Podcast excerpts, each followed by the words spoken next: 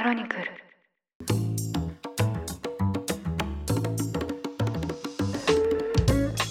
おはようございます。2月17日金曜日ニュースコネクトあなたと経済をつなぐ5分間。パーソナリティの竹村由紀子です。この番組では1日1つ5分間で世界のメガトレンドがわかるニュースを解説していきます。朝の支度や散歩通勤家事の時間などにお聞きいただけると嬉しいです。この間ツイッターを見たらですね私の投稿が締め切りが迫ってるけど頑張れ!とか大人になっても努力すれば脳が変化してできることが増えるっていう研究結果がある!とかなんかそんなのばっかりで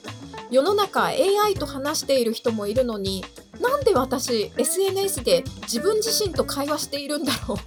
暗いなーみたいな微妙な気持ちになりました。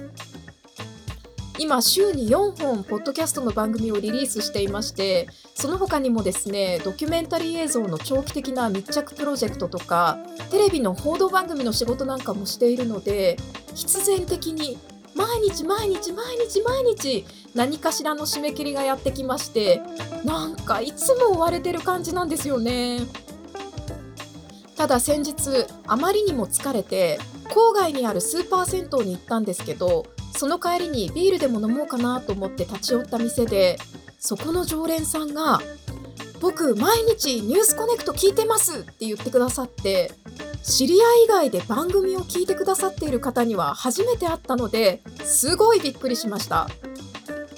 そこは酒屋さんの一角にバーカウンターがあってクラフトビールとか飲めるっていうお店だったんですけどなんかお店の人が「えー、どれどれ?」とかって言ってニュースコネクトを流してくれて酒屋さんの店内に大音量で国際ニュースが流れるっていうすごいなんだろうなみたいな不思議な経験をしました。リアルで知り合いではない人しかもですねリスナーさんとたまたま日常で会うとかね嬉しいもんですね。いや今聞いてくださっている皆さんともどこかでお会いできる機会があるかもしれません。楽しみにしています。さて、今日はこちらのニュースをお伝えします。フランスのルモンド、イギリスのガーディアンなど、大手メディア30社の記者が共同で調査報道を行い、その内容が世界に衝撃を与えています。記者たちは大規模に偽情報を拡散し、ヨーロッパ、アメリカ、アフリカなど33の大統領選挙に極秘に関与してきたとされる団体に潜入取材を敢行。今回の調査は、パリに拠点を置くヒエーリの報道機関、フォービドゥンストーリーズが主導し、フランスのルモンド、イギリスのガーディアンのほか、ドイツのシュピーゲル、スペインのエルパイスなど30社の記者が参加しました。ガーディアンによりますと、記者たちは半年間にわたって潜入取材を行い、情勢が不安定なアフリカの国のために働くコンサルタントを装って、偽情報の拡散を専門に請け負うイスラエルの団体、チームジョルジュと実際に接触することに成功したということです。記者たちは選挙を遅らせる手助けをしてほしいという偽の依頼を、チームジョルジュのトップであるイスラエル特殊部隊の元工作員、タル・ハナン氏に相談しました。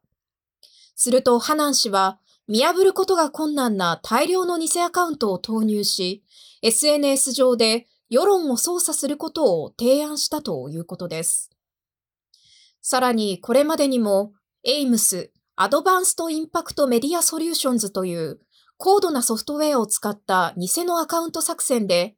ライバルの妨害やプロパガンダなどを行い、関与した33の大統領レベルの選挙戦のうち、27の選挙で依頼主の陣営を勝利に導いた実績がある、このように説明していたということです。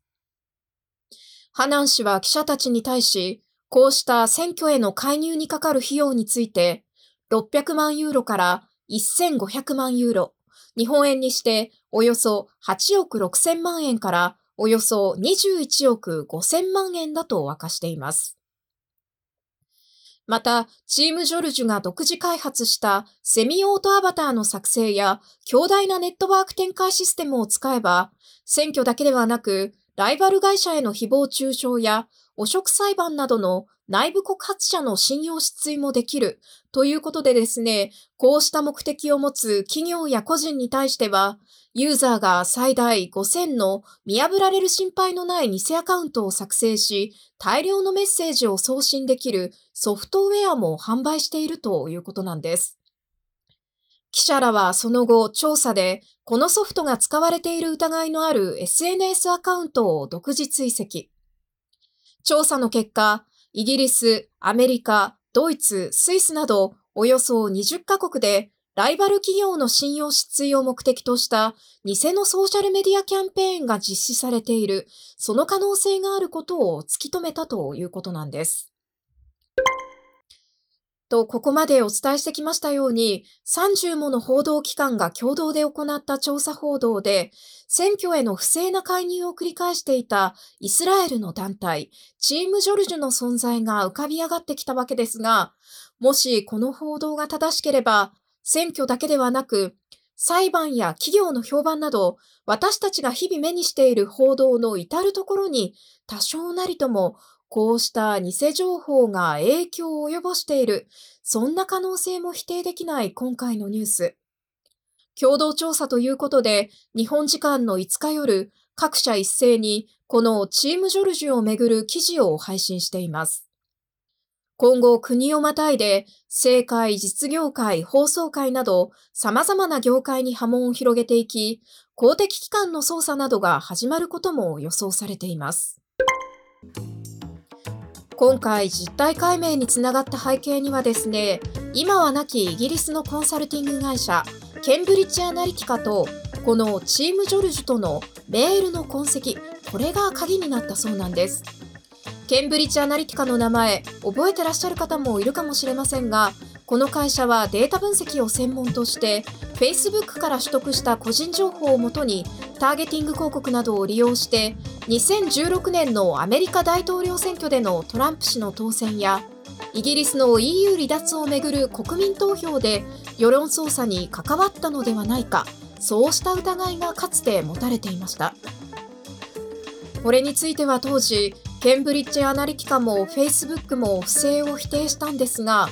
SNS を使えば群衆を心理的に操ることができる。そういった主張には驚いた方も多かったのではないでしょうかガーディアンによりますと2015年にケンブリッジ・アナリティカが関与したナイジェリア大統領選挙のキャンペーンでこのチーム・ジョルジュも協力していた可能性があるということなんです。ということで今回は民主主義の根幹に関わる選挙の不正介入の疑いについてお伝えしましたニュースコネクトお相手は竹村由紀子でした。番組への感想はカタカナでハッシュタグニュースコネクトとつけてツイッターに投稿してください。もしこの番組が気に入っていただけましたらぜひフォローしていただけると嬉しいです。それでは良い一日をお過ごしください。